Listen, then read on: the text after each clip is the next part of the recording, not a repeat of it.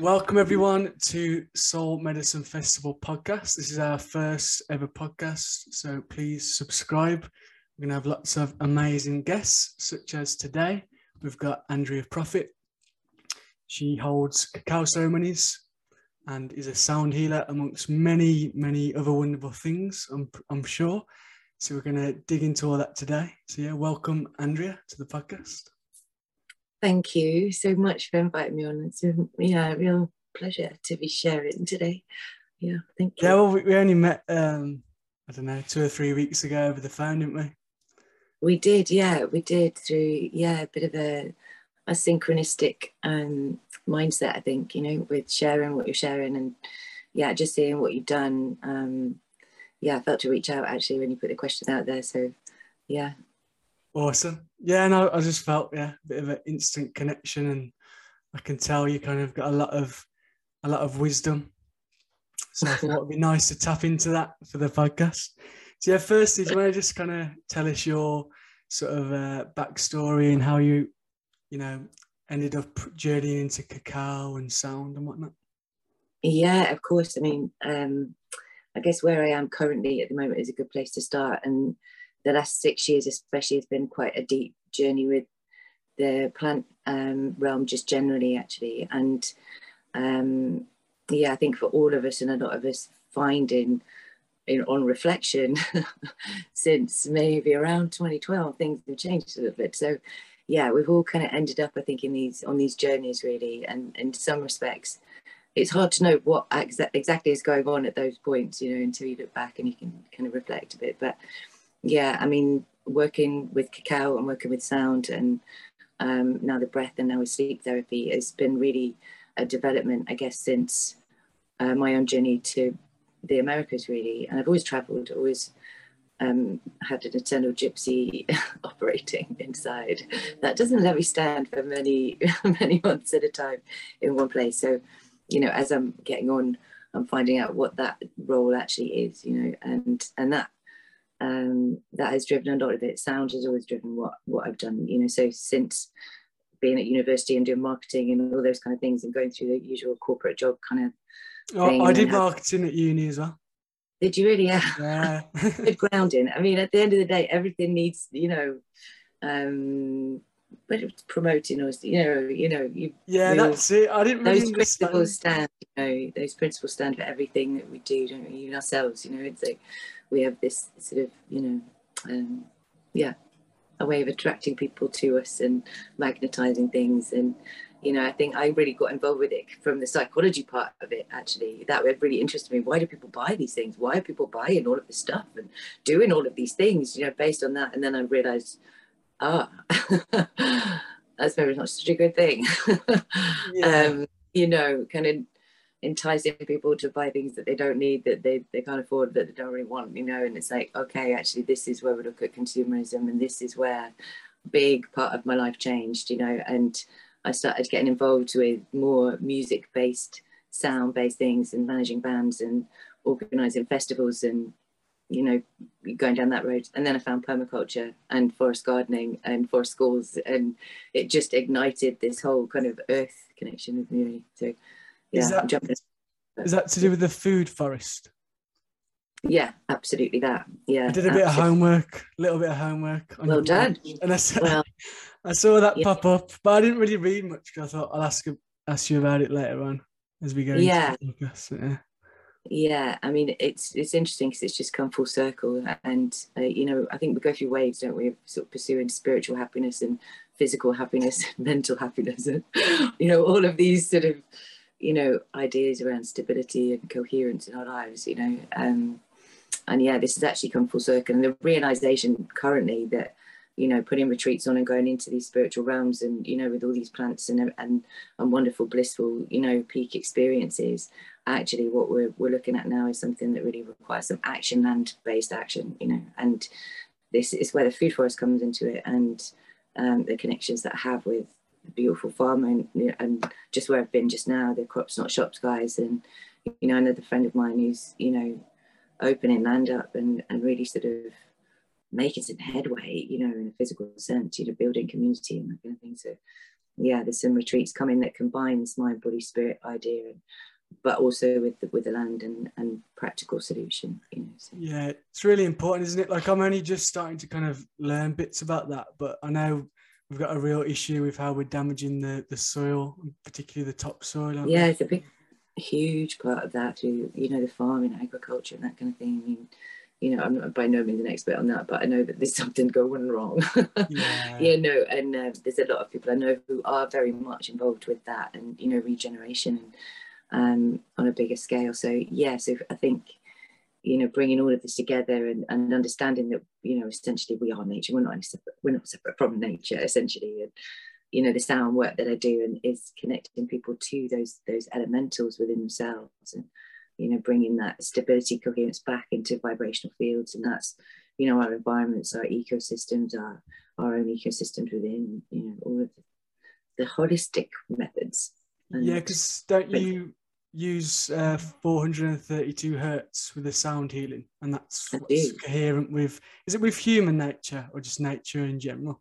Well, it's the jury's out on it really, you know. I mean, there's so many different sort of looks, I mean, takes on it essentially. And I've had a few teachers that have really stressed the fact that actually what the real key essence to sound healing or sound therapy is the stability and consistency of those tones. So, you know, through cymatics and that amazing guy John Reed, I think his name is, wow, I mean, the work that he's doing, and you know, what you can see that, I mean, sound effects matter, we can all agree on that, I think. and when you look at cymatics and you look at certain tones and frequencies and you know, the beautiful geometric patterns that they create, and the fact that we're water affects us, you know, at a deep cellular level. I mean, sound affects us at a deep cellular level because of the water molecules and because of the way we're made up.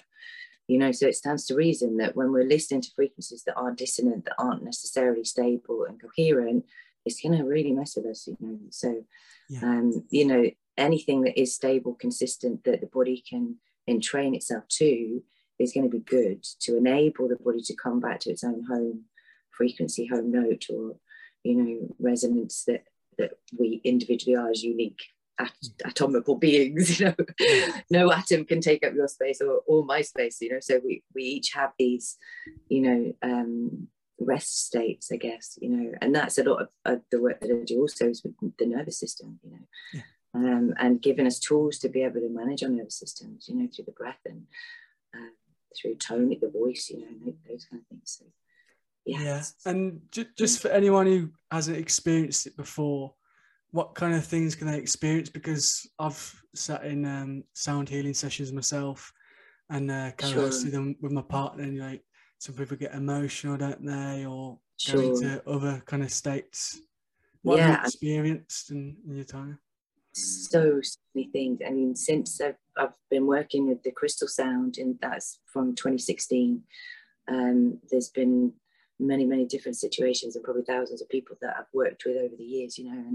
And it's really interesting because in a big group of, say, 100 people, you're working with a collective harmonic, almost, you know, collective field, you know. It's a feedback loop, so each session is so unique and different because of all of these different factors, you know. So yeah, a lot of people, deep relaxation, a lot of colors, a lot of, you know, pain moving, going, and, you know, back pain that's been there for a long time, knee pain that has just gone, you know, after the session, vision, you know, a sense of feeling oneness, you know, and this no edges, you know, and having this sense of, you know, a bigger picture of things. That's what I experienced at your sound session a couple of weeks ago at Living Well. Really? Yeah, because like I said, I've done a few sound sessions, but like my arm kind of just didn't feel solid at all.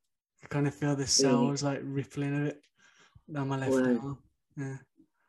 And it's so unique sound, because it's not even really sound till it hits our eardrum. So, you know, when you convert that into the sound, it's like this meeting of, you know, the vibrational field. So yeah, I find it fascinating because everybody's so different. And you know, one bowl that's really, I find, really strong and resonant, and, you know, someone can say, oh, I didn't really feel that at all, you know, it's nice to go through each of the bowls. There's so many different schools of thought on tones and notes and chakras and colors. And sorry guys, just had a little blip in the connection there. So yeah, as you were saying, Andrea. Yeah, so I think it goes on 432 hertz again. So yeah, the reason that that came into my field, I did some sound healing training back in 2016 with Tony Neck, and it kind of blew me away. It was all different sorts of instruments really, but it was always the crystal sound that I resonated with more so than anything in the drum actually. So yeah, this 432 hertz idea came when I was over in California and saw this documentary called Sonic Geometry. So this is where the whole sort of basis of what I do really comes into play. And so the geometry, the maths, the music, you know, Pythagorean theories, and, you know, ancient Egyptian teachings, you know, have really sort of taken me on this road of understanding sort of, I guess, the physics and that side of things. Yeah, because... related sound. Because, I mean, I'm guessing it goes back even further than this, but a lot of people don't realize that sound healing was used by the Egyptians in the pyramids, wasn't it? For sure, you know, and you look at the Om, and there's a guy that I work with called Mateus De Stefano, and he's just a phenomenal source of information regarding, you know, some of these lesser known understanding, I guess, around sound and the breath, you know, and the breath in effect. From his side of things, talks of it is the primal, that it's the primal sound that we started with. You know, that's the start of the essentially. So you break that down. There's just so much within the voice, you know, actually, and regardless of all of these things outside. And, you know, when we're talking about plant medicines as well, these tools that we use in these, they're essentially kind of shortcuts that we can get to ourselves, essentially. So yeah, you know, all of the things that we use, I think it's really good to have that in mind and that reverence and that understanding of what we're working with, and with sound as well. So yeah, I could talk about this for hours, so I feel like I'm rambling. No, not at all, not at all. But yeah, the sound isn't that believed to be like the sound of the birth of the universe, if you like? Yeah, which is essentially the breath, according to Mateus, you know, and this idea that it has that. The breath of the universe. Yeah, exactly that. Yeah, okay. Yeah, that makes sense. Yeah. Cool. Yeah. So yeah, be good to go into a little bit more detail about the cacao, because I know you spent a lot of time in Central and Southern America, which I'm sure people would love to hear about, and how you became. Been a big, it's been a really big part of my journey. And you know, in 2012 I sold a house and went to Peru, and my life changed in a big way. And I went over there having understood about the medicine circles and the different plant medicines that were used over there by the indigenous people. And I did go there before that, but also quite drawn to movement, I guess, into the mountains. So I ended up living in Pisac for about 8 months and had some really deep experiences with Wachima and ayahuasca and other different plant medicines. I went on a really deep healing journey. I was meant to go for 6 weeks and ended up coming back 2.5 years later. So it really sort of changed the direction of a lot of the things that I was doing. I wasn't working with sound then. I was doing all sorts of other things, but I bet that was strange coming back.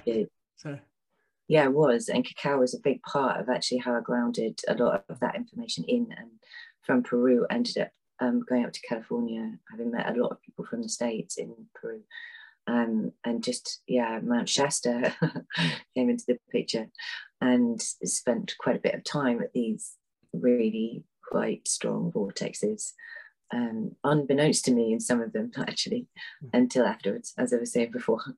So yeah, all of these pieces of the jigsaw sort of started to fit in, and just following that guidance really. And I think through the medicine journeys, the strength in that intuition and your own understanding of signs and synchronicities and all of those things really builds. So yeah, following that, you're catching up with yourself pretty much, you know, all the way around.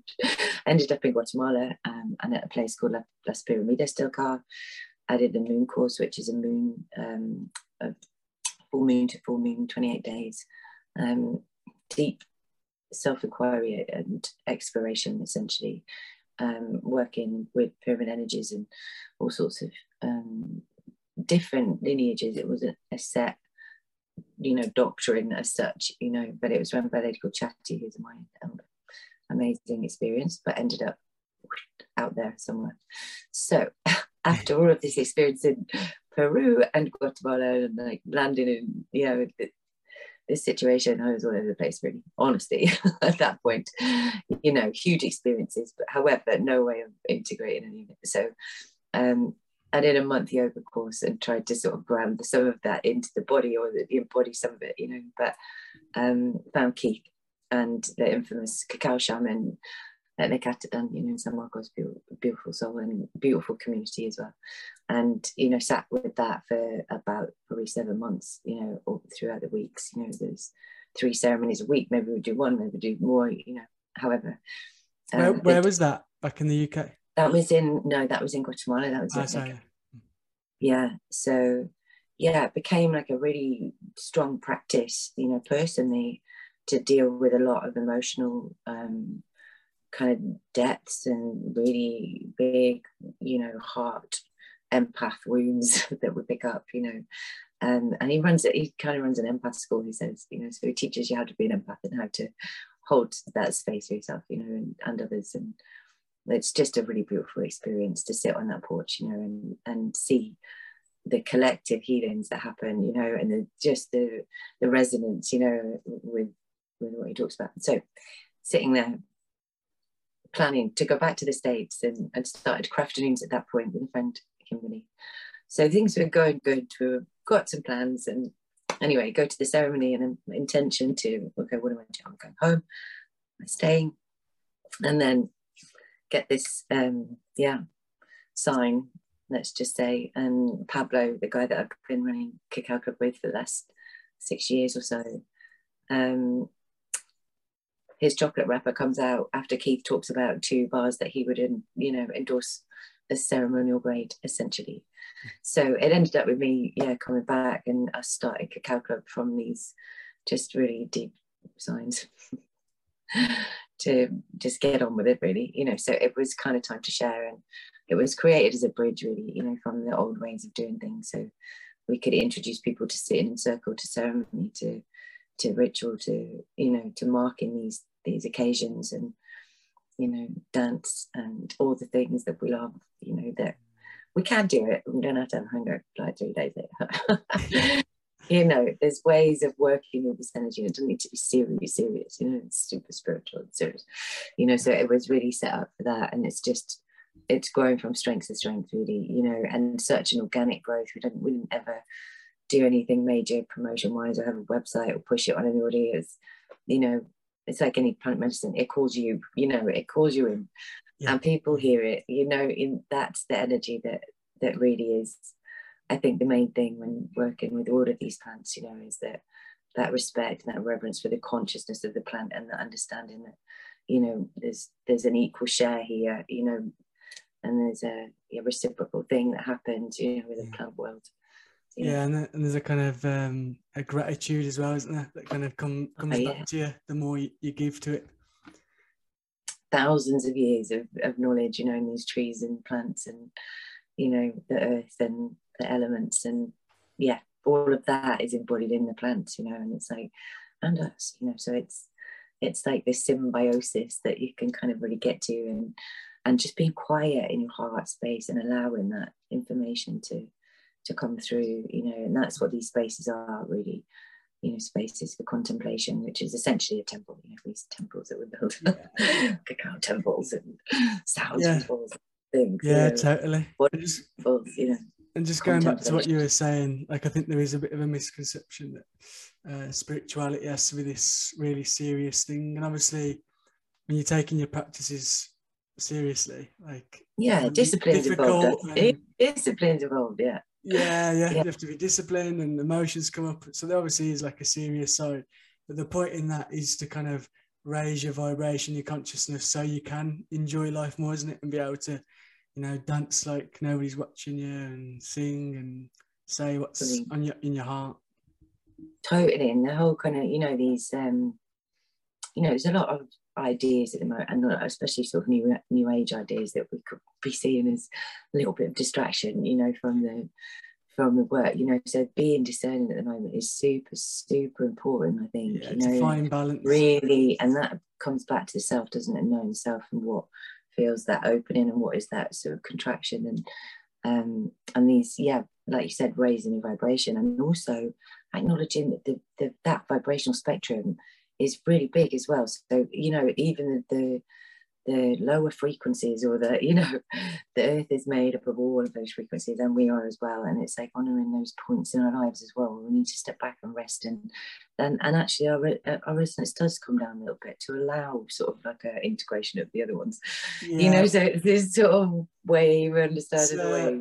It's been a big part of my journey the last couple of years, because, yeah, you know, I've been throwing myself into this stuff for like, I don't know, 5-6 years.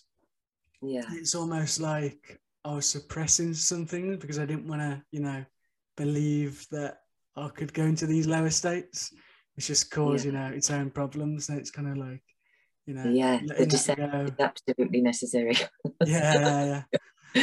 In fact, it's imperative. It's like we've got to go down. We, you know, it's like the trampoline. Yeah. We've got to go. Yeah, it's. Yeah.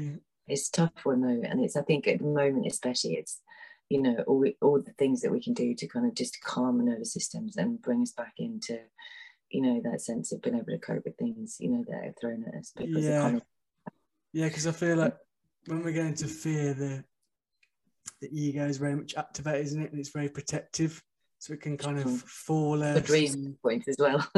yeah. You know, that's also to remember as well. It's like, actually, no, you're doing a good job. Yeah. Yeah, they need to be protected in that position, you know. Definitely. And then, it pushes you when you're ready, which is, I suppose, what the inner work's about. Yeah. Finding self-mastery. Yeah. Yeah. Did we choose? We did choose these journeys, didn't we? Yeah, I'm not sure about that sometimes. I know what you're saying. I think a lot of people figured that. Yeah, most definitely. But, you know, all these things that we're doing, night gathering and what you're doing, and with the Soul Medicine Festival as well, you know, it's, I think, bringing people together. And that's a lot of the work that has transpired, you know, through what I'm doing, is going from, you know, organising these festivals and bigger festivals to events and our retreats and workshops and Cacao Club. It's always been about bringing people together, and these harmonic fields that we create when we do come together are really powerful, and they do ripple out and they do create these changes. So yeah, it's all showing up, you know, when you really feel called, and you know that feeling when you know you've got to just be somewhere. It's like, you've got to just do it. It's, you know, those points that, I think if we can follow those as much as possible, I think we'll be all right. Yeah.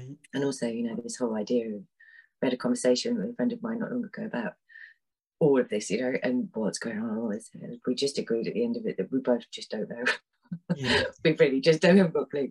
We actually don't know what's going on. Like, let's just agree, we don't know what's going on. We're just, everyone's doing the best that they can at the moment to move it forward. Socrates, he said something like, the highest form of wisdom is knowing that you know nothing, something like that. That's very true. Yes, I had a lovely teacher called Dr. Bill in Guatemala who used to say that. Okay. Yeah, it's conscious and you know nothing about. Yeah, yeah. Yeah, and it's funny, isn't it? Because the more you kind of do learn, the more you realise that you don't know nothing. Nobody. Yeah, someone explained it to me the other day. The last 3 months has been extremely intense, you know, and moving through these different, I'd say portals, actually, if I'm totally honest. I think, I've lost my track, actually. What was I going to say? No, I've lost my track. No worries, no worries. Well, yeah, I want to go back to something, actually, you said near the start, about 2012, because that was kind of a big year for me, like you say, a lot of people.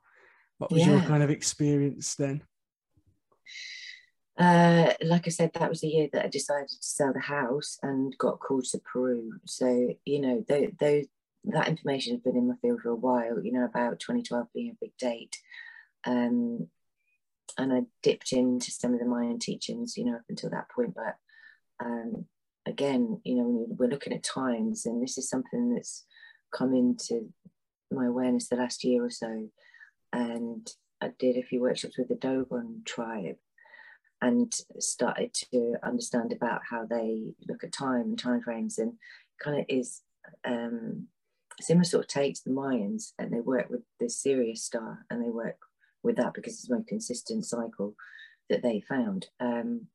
So yeah, my understanding around 2012 and time, and what we call 2012 and what it is, and these points in time, I don't know, I'm not 100%. However, I know that that was like a big shift for quite a lot of people, not maybe in the sense that it was super visible, but actually on an internal level, you know, everybody seemed to sort of weave into a new understanding of things, you know, in my personal experience. Yeah, I've had a few people on the podcast mention that year as well. It was a big year for them. Yeah, it was. It was for me as well, big time. Yeah, like a big slap in the face, but it was always needed. Yeah, we're affected in a big way by, you know, these photonic light streams and all sorts of different changes, you know, that happen on a level that maybe we don't see, hear, or understand, you know, yet. Yeah. But it does, it changes things, and I think these different places that we find ourselves as well also activate these different parts of us, you know, and this new architecture, you know, and this sort of base 12 kind of arc, you know, and all these sort of, I don't know, I was thinking about it before, like it's like a spherical consciousness, like we're aware of this, you know, density of the 3D. However, now all of it's available to us, you know, and there's different perspectives we can see from different parts of it all at the same time, you know, to kind of integrate that and realize that that time is an illusion, that there isn't that past, that future, this present, you know, what I mean. There's some really big understandings that are dropping in at the moment that are taking a while to understand the magnitude, you know, the bigger cycles that we're part of as well. Yeah, so, you know, I've looked a lot to astrology and more, you know, planetary aspects and that kind of thing recently, and those have been really interesting to look at, you know, considering the relevance that it has to, you know, how we operate, you know, on this little planet. Yeah, my fiance is an astrologer, so I've become more interested in that last couple of years, and it's fascinating, and I feel like it's helping deepen my knowledge of self, which is, you know, really important to me. Yeah, I think it is, actually. I think it gives us a bit of an idea of strengths and weaknesses and challenges and, you know, all of those things, and can just soul journey. Yeah, you know, and all this human design and the gene keys and, you know, all of these things that are there at the minute to help understand a little bit more. I think it's easy to get involved and get really into it, you know. However, I think, you know, the awareness of there are bigger things at play, you know, that we can rest easy a little bit, that, you know, we just stay in the centres as much as we can, and build that stable field around us, you know, so we become those dominant, you know, vibrational fields in the environments, you know, so yeah, that balance then, yeah, we can kind of get in sync. Yeah, and I think it helps deepen your compassion a bit, doesn't it? Because for yourself, because, you know, there's a lot. There's a lot going on internally, externally, and I think, and for other people, moving out of that fight-flight state, it's been pretty hard. You know, a lot of us, you know, we're in survival mode, really. You know, and to sort of move out of that mode, you know, it's hard to create in that mode. It's hard to really sort of see a bigger picture and look at compassion when you know, on guard, and you know, everything's a little bit infuriating. So, yeah, especially the last couple of years. Yeah, so for me, I was so kind of frustrated and angry with, you know, all the restrictions and stuff. You do kind of lose that compassion a little bit, and it's kind of like coming back to that place. It is, and it's sometimes hard to do that, you know, and there's so much, and it's so consistently so much. I think for sure. And that, like I said, the cacao is a great medicine for that, actually, because it really brings us into a heart, and it allows us to open, on a physical level, actually, from a nutritional point of view. It's incredible, but also this bringing a ritual or a practice or a little ceremony into our own worlds. I think it allows us that moment, like you said, just having that 5 minutes to sit and just be quiet and silent and hear. Yeah, well, I had my first ever cacao ceremony Sunday night, actually. Did you? Yeah, good timing. Brilliant. And how was it for you? It was a lot deeper than I thought, because like yourself, I've done a lot of plant medicines like ayahuasca and mushrooms, whatever. So I was kind of thinking, it's going to have a nice time, drink some cacao, listen to the sound. But it wasn't really like that at all. Ended up having, a lot of things come up that to work through. But I love the experience, so that I'd definitely do it again. Yeah, and I think it's that relationship that you build with that medicine as well. And, it's introduced, it's just like any relationship. You work with it, and you work at it. And it's interesting. I think there's a lot of people kind of go to sometimes these plant medicines and think, wow, okay, we've done one ceremony. But that's just the journey that you take, and you choose to follow that path. And especially, I think, the heart medicine at the moment, it's something that all of us need, and she's such a gentle teacher in some respects, and strong, really powerful. However, she'll kind of, take your hand and walk you through the door, as opposed to like kick your ass through the door. Yeah. Well, yeah, I mean, going into the heart space in the current times, like we just said, everything that's gone on has caused so much division, when it makes a lot of sense to, get back into your heart space and be compassionate for each other's side and what they're going through.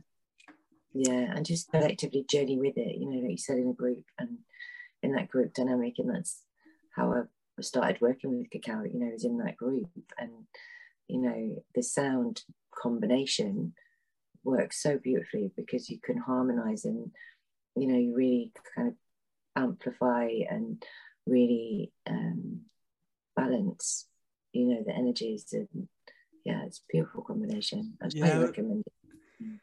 Unless you've got like a heart condition. There's a few contraindications. Yeah. Make sure you read those first, guys. Don't blame us. But the session I did, so it was my friend Deb, who I know was doing the cacao. And, another lady, also called Andrea, was doing the sound, but she channels it through a voice. And that was what felt like it was really bringing things out of me. It was quite powerful, really. I was quite shocked. Really? I mean, the voice is the best sound tool, healing tool that we've got, essentially. And a lot of the area here, and this is what I noticed in a lot of the sessions, actually, it's all the throat area. And as soon as I get to the notes that are around, the frequencies that are around the throat, you can feel there's a lot held, in this area. And, freeing the voice, and that's the voice, the throat is connected to the sacral. So, it's the actual creation comes from the voice, and we sort of build this vision, and this, all this thing that sort of is there, like bubbling away, at the sacral, but the actual creation is there. Well, yeah, this is it. It's like, because I was having... Yeah, it can really... Yeah. Yeah, I was having a lot of kind of, energy and feeling in the throat. And almost felt like I wanted to be sick. There was... And then, like, now, just thinking about it now, I'm looking back at this week, and I've had some, like, really open conversations that needed to be had. So it's definitely worked its magic. Brilliant. And that's the markers, and Bill always used to say that it's like mark it, something comes on your path like that, you're like, okay, just make a note of that, and it builds that trust in the intuition, and essentially that's all the work that I do, is really essentially opening a space, really for people to to come into that transformation, or allow that transformation to come through them, you know, and at the optimum time, and you know, we're never given more than we can handle, really. Yeah. Mostly. Yeah. Yeah. Yeah. Yeah. Yeah, but they are, and I think it takes courage to go into these spaces sometimes. 100%. Yeah, it really does. So, yeah, kudos to doing it. Delving into the unknown, the subconscious, definitely. Yeah, it takes a lot of guts. Well, this is it, isn't it? And I think the subconscious plays out in such a big way, you know. And I had a big lesson in this a few years ago with intention setting, you know, and I did this whole 7-day thing with this really well-known guy, where you set all these intentions and you release everything and you put everything in. Anyway, none of it came, like nothing. Like, I had about a 20-page booklet or something in the beginning of this cycle. Yeah. And then just how much of my subconscious really drove those intentions, you know. Yeah. And you look at the limiting beliefs, and I'm doing something at the moment around limiting beliefs, and actually offering that as part of some of the sessions that are coming up, you know, with especially with the sleep therapy and that side. But wow, you know, these subconscious beliefs just drive all of that. So, you know, instead of setting the main intentions at the beginning of sessions, I do it at the end of the session now, where everything's all sort of a little bit more balanced, everything's a bit more centered, and the purer kind of truer intention can emerge. Yeah, that makes a lot of sense. Like, every time I've sat with plant medicine, like the journey I've been on has had nothing to do with my intention most of the time. Yeah, there's tends to be what happens. It took me a while to realize that, like, none of this is actually coming to fruition, but all of this is, like, oh yeah, that matches with, yeah. And light, bring light to the unconscious, eh? That's it. Yeah, we shouldn't scare anyone. Not pretty sometimes. Nah, not always pretty, but fate is kind to the fearless, guys, so get out there. There you go.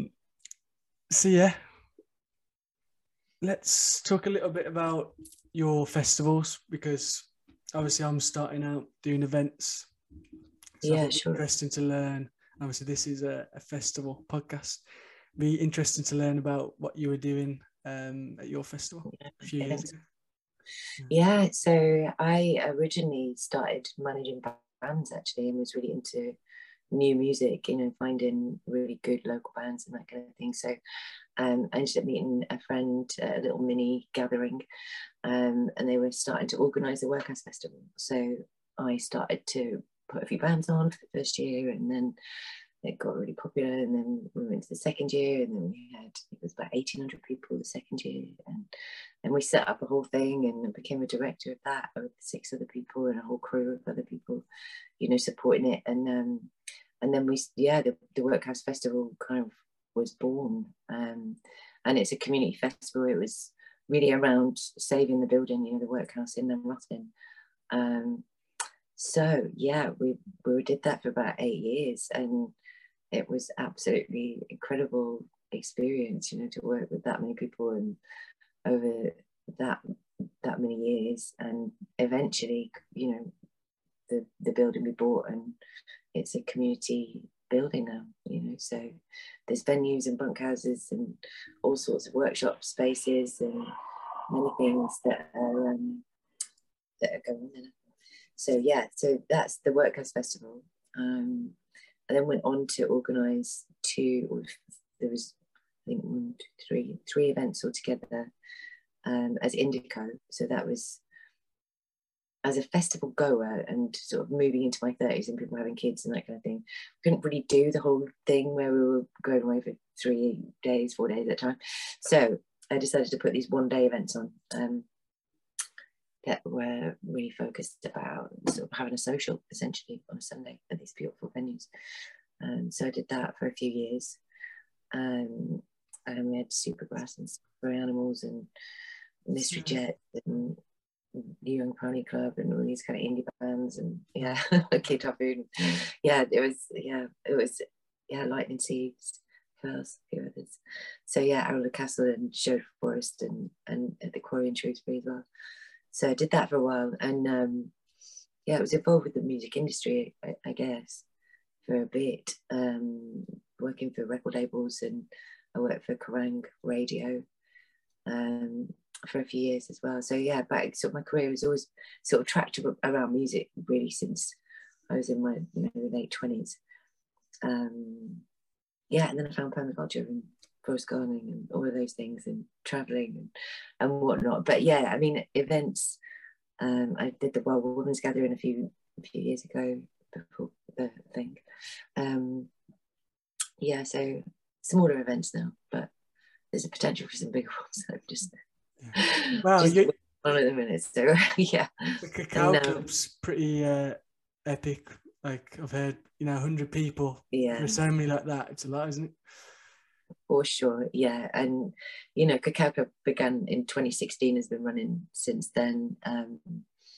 So yeah, there's some changes going on with Cacao Club at the moment, because that's growing and changing. So yeah, there's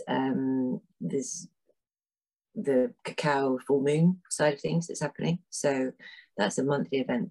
Then there's going to be some more Sound Temple based Cacao Clubs, which will be based around the Wheel of the Year, and moving not necessarily away from the moon circles, but honouring just different parts of the journey with cacao, and with the dance, and with embodiment and transformation, different styles of music and that kind of thing, and introducing different plant medicines into the mix also, and so there's some really interesting conversations happening at the moment as to how that flows, so that will maybe be like a year journey that people can take, and yeah, through the Wheel of the Year.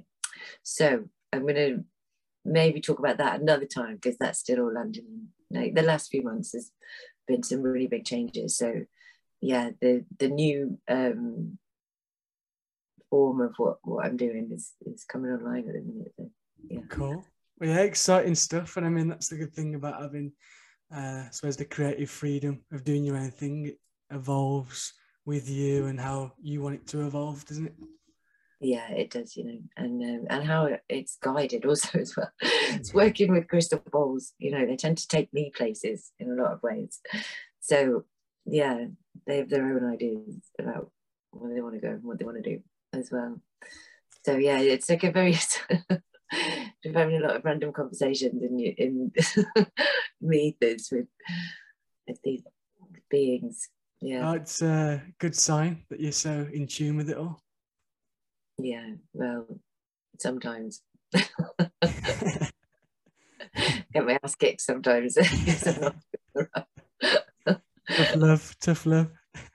It can be, yeah, it can be, definitely, but yeah, essentially I think it's knowing when you step back, and when you do your work and your own personal work, and when you step forward. And I think there's waves of people that are offering things at the moment, and some of us step forward, and then some of us step back a little, and some of us step forward, and yeah. And just honouring that our own journeys as well, within it. So stepping back from Cacao Club involved quite a big change, but that the guidance came to do that, and to go into these different spaces with it. So yeah, they're challenging journeys, aren't they, that we're on at the moment? And I think, yeah, there's so many things that you're going to bring to, I think, Soul Medicine Festival, that offer people an idea of what you can do. I've been at Glastonbury the last few days, and just go into some of these places actually, and just sitting with the earth, and just sitting with the trees, and sitting with the natural medicine, of the land. I think it's a really big part of where we kind of connect, in the waters, and yeah, for all of us around, wherever we are, to find those spots for ourselves, whether it's in a garden, whether it's up a hill, wherever. But you've literally hit the two nails there that were the inspiration behind the logo, which I've got on my t-shirt, by the way. Because the many hands of the goddess is meant to be like the many tools towards good health and well-being. Absolutely.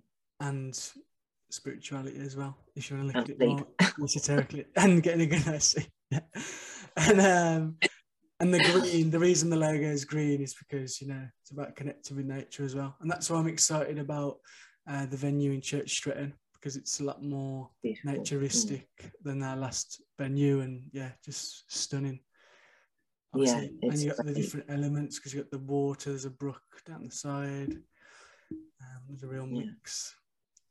Yeah, true. It's a great venue, and I think it's people get a lot out of the day. I really do. I think they would, and yeah, going forward, I think the timing as well. You know, when you look at that change of season, look at everyone's sort of starting to sort of look at the internal landscape a little bit more, you know, and the focus turns to that a little bit.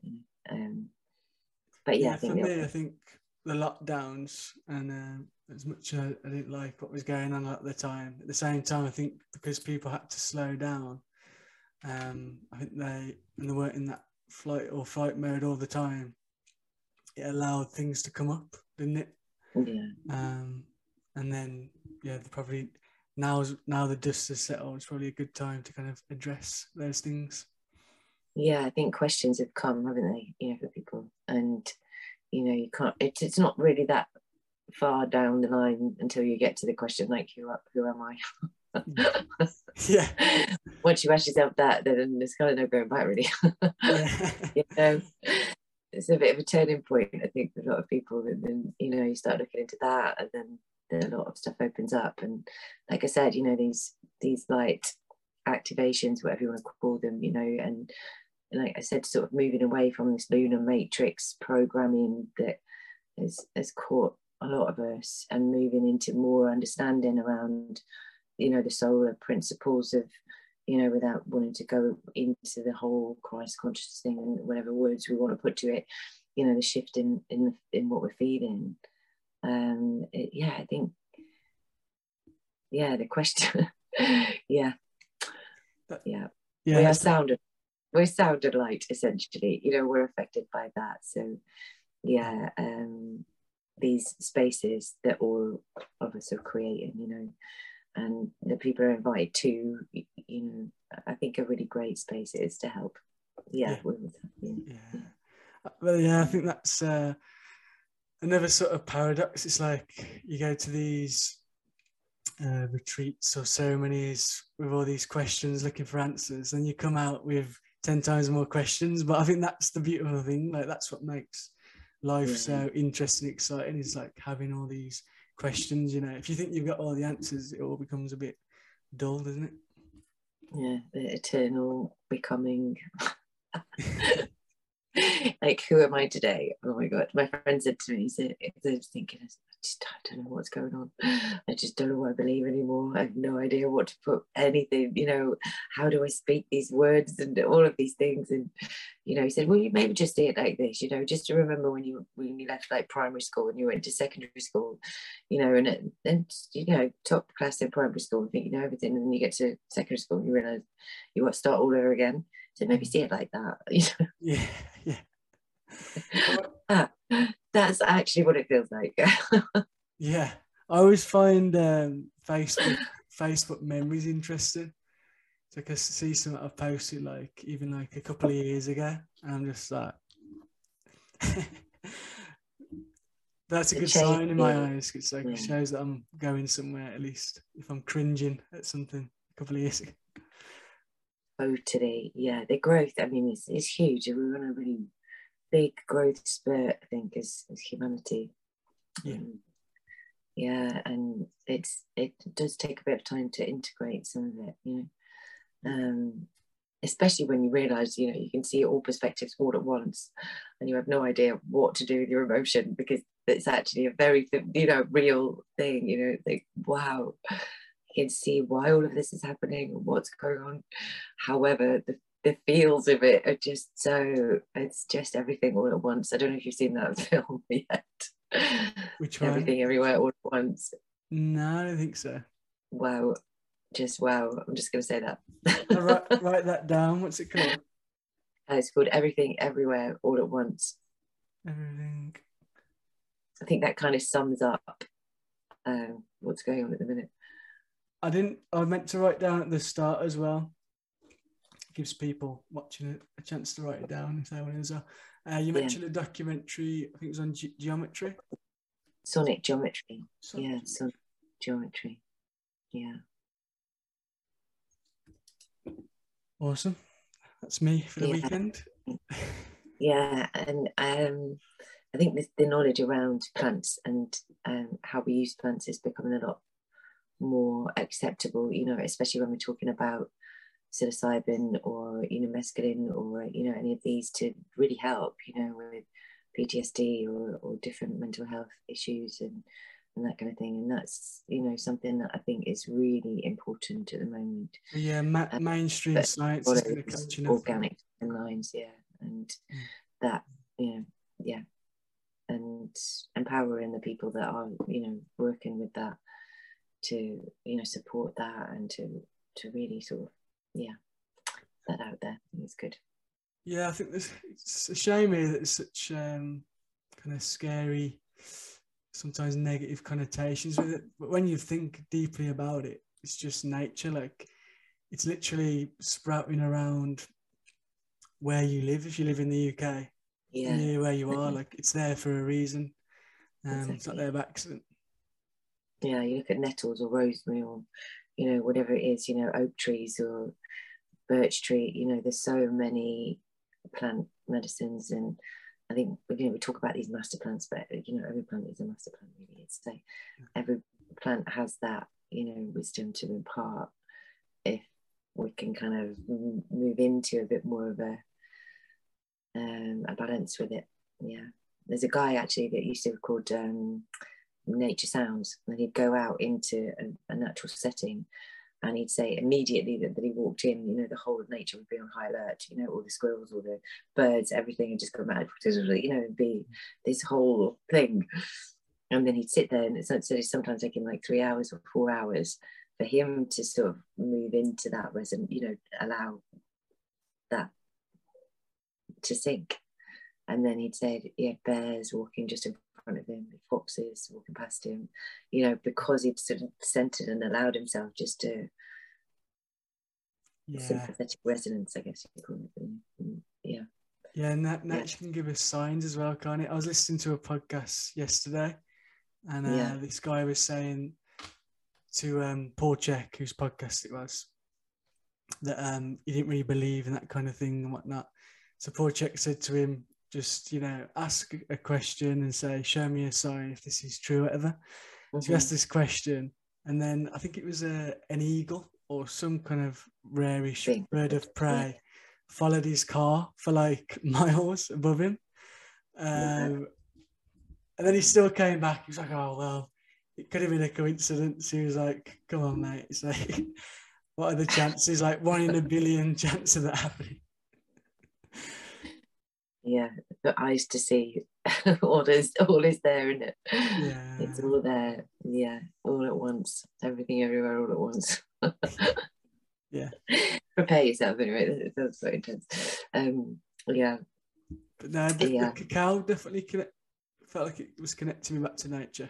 Because when I got back, I was just, couldn't be in the house. It was raining, so I ended up going for like a barefoot walk in the woods. And at the end, there was a big rainbow, and it was just... Really. Wow. I hadn't seen a rainbow just before that. It has. It's got a real potential, you know, to really switch us into a quite blissful state, actually. You know, and there's so many different ways of using cacao and working with cacao, you know, whether it's with creativity and, you know, more internal meditative work or dance or movement or, you know, that actually in a corporate setting as well, you know, there's a lot of people that have used it in Monday morning meetings, you know, to generate, you know, a bit more of a coherent kind of stance with colleagues, you know. It's like, there's so many different ways of working with it, and it's the whole prophecy that Keith talks about, you know, when the earth needs healing, cacao will come from the jungle and heal the hearts of man, you know, like, it kind of is happening. So, wow. Yeah. Wow. Awesome. There are a lot of people offering those spaces now, you know, and I think working with specific cacaos and knowing where your cacao comes from and being really clear about that is a really big part. Yeah, that's something really to look at, and, you know the people that are aware where it's coming from. Yeah, definitely. And what you were saying in the corporate world, having worked there myself, I think you have. I feel like that's the kind of places that need it most, this kind of work, because it is just so high stress. bless you. Dust up my nose. Thanks. Yeah, I think those sort of spaces for sure, you know. And I think these wider circles, and I think it's a bit more accessible now for people as well.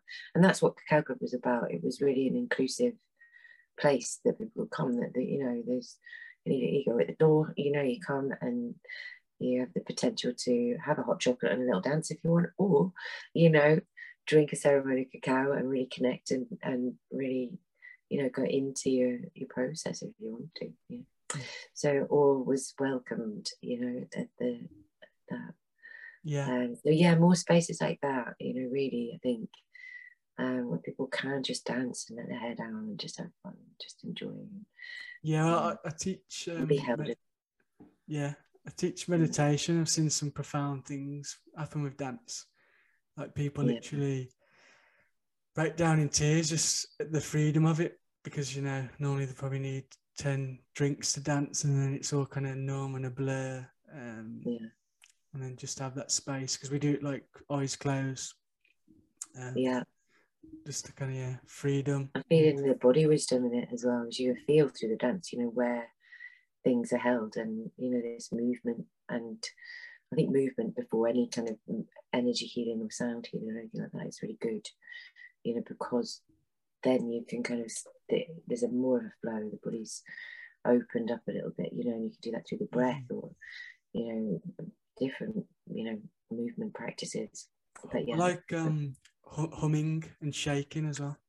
They're really good. Because it kind of like gets all the cells going. Yeah. Bouncing on the trampoline's very good. You'll have to get a trampoline session. Down the festival. We get one in the garden. Brilliant idea. But yeah, all of that I think is great. Yeah. Really. But yeah, just off the back of that, it's good timing. There is still a few tickets available for the cacao session. Not many. It's been very popular, but I think there's, I don't know, about 15 left at the 50. So yeah, go on the website if you'd like a ticket to sit with Andrea. So it's an hour and a half, isn't it? And you're going to do, how long? Yeah. How does it kind of run?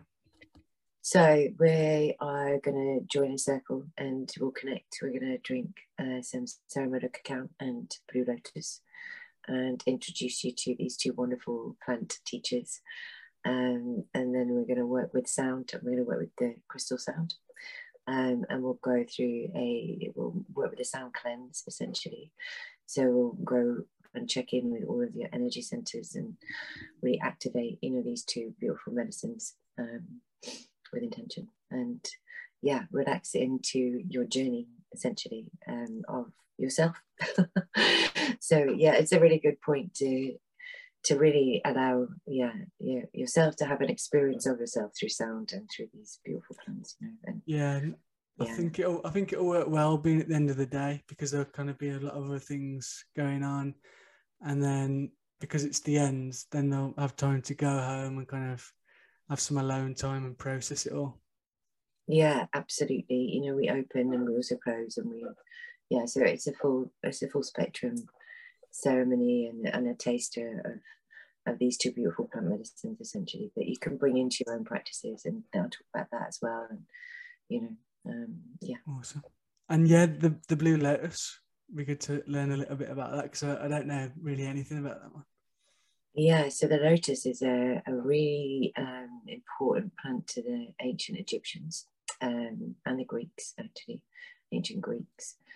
And across that area, in fact, so it's seen as, you know, this the birth, really, you know, the sun god Ra is associated, and the whole idea around the lotus is that it opens in the morning and it closes. It comes from the depths, and it's used for many different things, you know. So you can make it into a tea, you can make it into a tincture. The Egyptians used to infuse it in wine and mix it with other different herbs and mushrooms as well, to create these scenarios of celebration. And it's used for dream work. It's an adaptogen, so it balances the system. It really helps with the dopamine and serotonin production. And it's a beautiful medicine that really kind of brings us into this whole area up here. So when we're working with cacao and Blue Lotus, it's a real an opening of both the heart and also the third eye region too, and the crown, this connection with the divine essentially. So it allows some really beautiful vision. It's like, if you can imagine, from the feedback I've got and also from my own experience, it feels like someone puts a windscreen wiper kind of over this area, you know, and everything sort of opens. And yeah, it's a can all do a bit of that, and it's a wonderful, yeah, wonderful thing. So I'll talk more about that at the ceremony, but essentially it's a wonderful dream hub, and it really allows us to relax into some of the work that the cacao does. Yeah, the combination works beautifully. Yeah, anything Egyptian I respect, so I definitely have to give it a go. Yeah, Egypt is, I went for the first time this year actually in February, and it was a very strong experience, and I've travelled a lot of places, but I'm still integrating quite a lot of it. In fact, I met someone yesterday who went 4 years ago and said, oh yeah, there's still things that are happening now that, you know. Yeah, so very, very strong, strong place, no doubt. Yeah, I think we've done about an hour, so I'll slowly start to wrap it up. So yeah, one question: have you got any advice for people starting on their spiritual journey? Because the idea behind the festival is, you know, for people that have been doing this for years, come and enjoy the practices and connect with each other, but also for people completely new to it to kind of have a safe space to explore whatever it is they want to explore it. So. Yeah, advice for people to start on their journey. Yeah, just start and go with what resonates with you, you know, and build that trust in your own knowing, your own intuition. And, you know, generally that silence helps, you know, if you can get those quiet moments, and if you can, you know, calm your nervous system down, that's the first job really, I think, is to find those spaces within your day and the consistency of that, you know, and honouring that time when you really feel that you want to step back, put a boundary in place, you know, and all of those things that help us, you know, create those spaces for ourselves in our daily lives. You know, that's probably the most important thing. All of us can go and have peak experiences for sure, but, you know, after those peak experiences tends to come like a bit of a drop down. So, you know, managing that middle path and you know, coming from that aligned heart mind space, you know, I think it's easy to sort of discount the ego, discount the mind, discount all of those things when actually they're really important to align both together, you know. So it's what we're saying, what we're thinking, what we're doing, the same thing, you know. That's right thought, right word, right action, you know, and aligning that and staying true to ourselves, you know, staying true to that authenticity. And sometimes that is like a big sacred no. And sometimes it's a, you know, a hell yeah, but it's knowing that self, you know, and knowing what you need whenever you need it. Yeah. Wise words indeed. Yeah. I like what you said about consistency as well, because I do feel like, you know, you can quickly get back to square one if you're not disciplined and not doing your practices or you're just getting out in nature, whatever it is that helps you kind of ground. One of the big parts of the work with the power of three that I do is working with these Pythagorean theories that say that, you know, 3 35-minute sessions of music, medicine, or sound therapy, sound, whatever you want to call it, a week is going to help really shift your vibrational state into an optimum vibration for you, you know. So to create that stability, in effect, we need to be exposed to these stable, consistent frequencies so we can become that, essentially.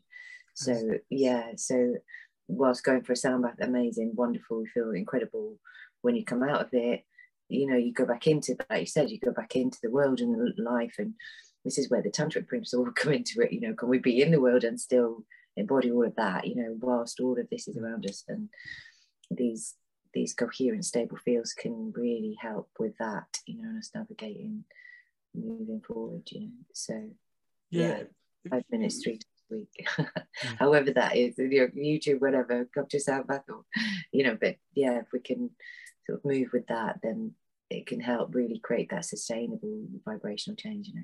So yeah, you can do it at home with some headphones. Yeah, just consistent, stable tones, you know, that make you feel peaceful. Yeah, yeah.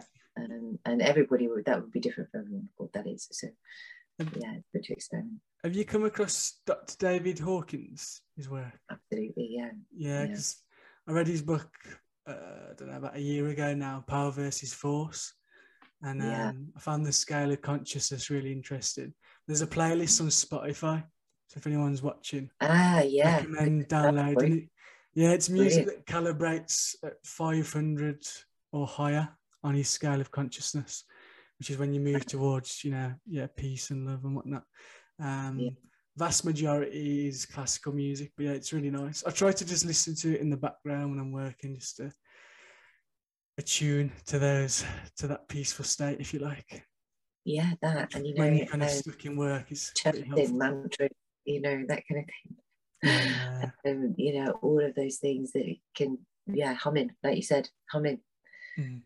Brilliant, absolutely brilliant for bringing the body, you know, into, yeah, a state of calm. Yeah, vagus nerves, all of those things, and amazing things are activated. And yeah, lots. Yeah, but there's some great practices available, you know, that, and easily accessible now for people, you know, online and through different teachers and methods, and especially breathwork. I mean, breathwork is really the key, you know. That's a real secret. The secret is in the breath. I've been told that so many times, like, over the years, you know, until you experience those states and transformational happenings that come from, you know, this breath, different modalities in breathwork. It's, I mean, wow. Have you got any like workshops or anything coming up to do with the breath? Yeah, I've got a workshop coming up next week in a church in North Wales, and over the next couple of weeks there's a few dates that are being sorted out, so it's more festivals and that kind of thing that I've got going on until the middle of September. And then there's a sleep retreat coming, there's another retreat that's around earth-based work and practical solutions, but also kind of mind, body, soul stuff as well. So yeah, but I'll on the website, it's probably the best place to look at my Facebook. Cool. Yeah, I'd be really interested in doing the breath work. But yeah, if anyone wants to follow Andrea, well, I'll let you tell them where to find you, where to keep it. Yeah, I'm on Instagram. I wouldn't say I'm like the most prolific social media poster, and less so recently. But yeah, my Facebook, on my personal page, actually, it's the Sound Temple. There's also the Cacao Club page. There is my Instagram. I do have a Telegram group, so yeah, there's links to all of those that I can post. I'll stick them in the show notes underneath. Brilliant, thanks. And we've also got Soul Medicine Festival. That's cool. Yeah, September. Yeah, so yeah, I'll just say a few quick words about that to finish up. So early birds finish on Wednesday. This podcast will go out on Sunday, so yeah, you'll still have a few days to get your early birds. We've sorted all the live music now. We've had a few little synchronistic things with that. There's a father of a 15-year-old girl called me, and she lives right by the venue, and her sister's going away to boarding school or university the next day. So he said, oh, can they have it as like a family day out before she goes? So I thought that was lovely. So I couldn't really say no. Plus she's an amazing singer, so that'd be great. But yeah, everything's coming together really well, so excited for it. Great day, great venue, really great offerings, you know. Yeah, that's it. And just, yeah, hopefully everyone just gives things a try. I mean, there's so much going on. We've got a lady doing EFT, a couple of other sound sessions, Reiki, those kind of therapies. If you ever tried that, it's a great opportunity. Massage, if you want more kind of body work. Yeah, literally all sorts. Obviously, yeah, yoga classes, Qigong, talks. So yeah, action-packed day. Should be fun. But yeah, thank you so much, Andrea, for your time. Really, thanks really so much, Alex. It's been really a pleasure, and thanks for asking me to come on. Yeah, really. Honoured to have you on, especially because I know you've been away all week, so it's probably been full on. So really appreciate that you've took time out your day. No. Pleasure, totally. Thanks. Cool. Oh, thanks for listening, guys, and yeah, hopefully see you all at the festival.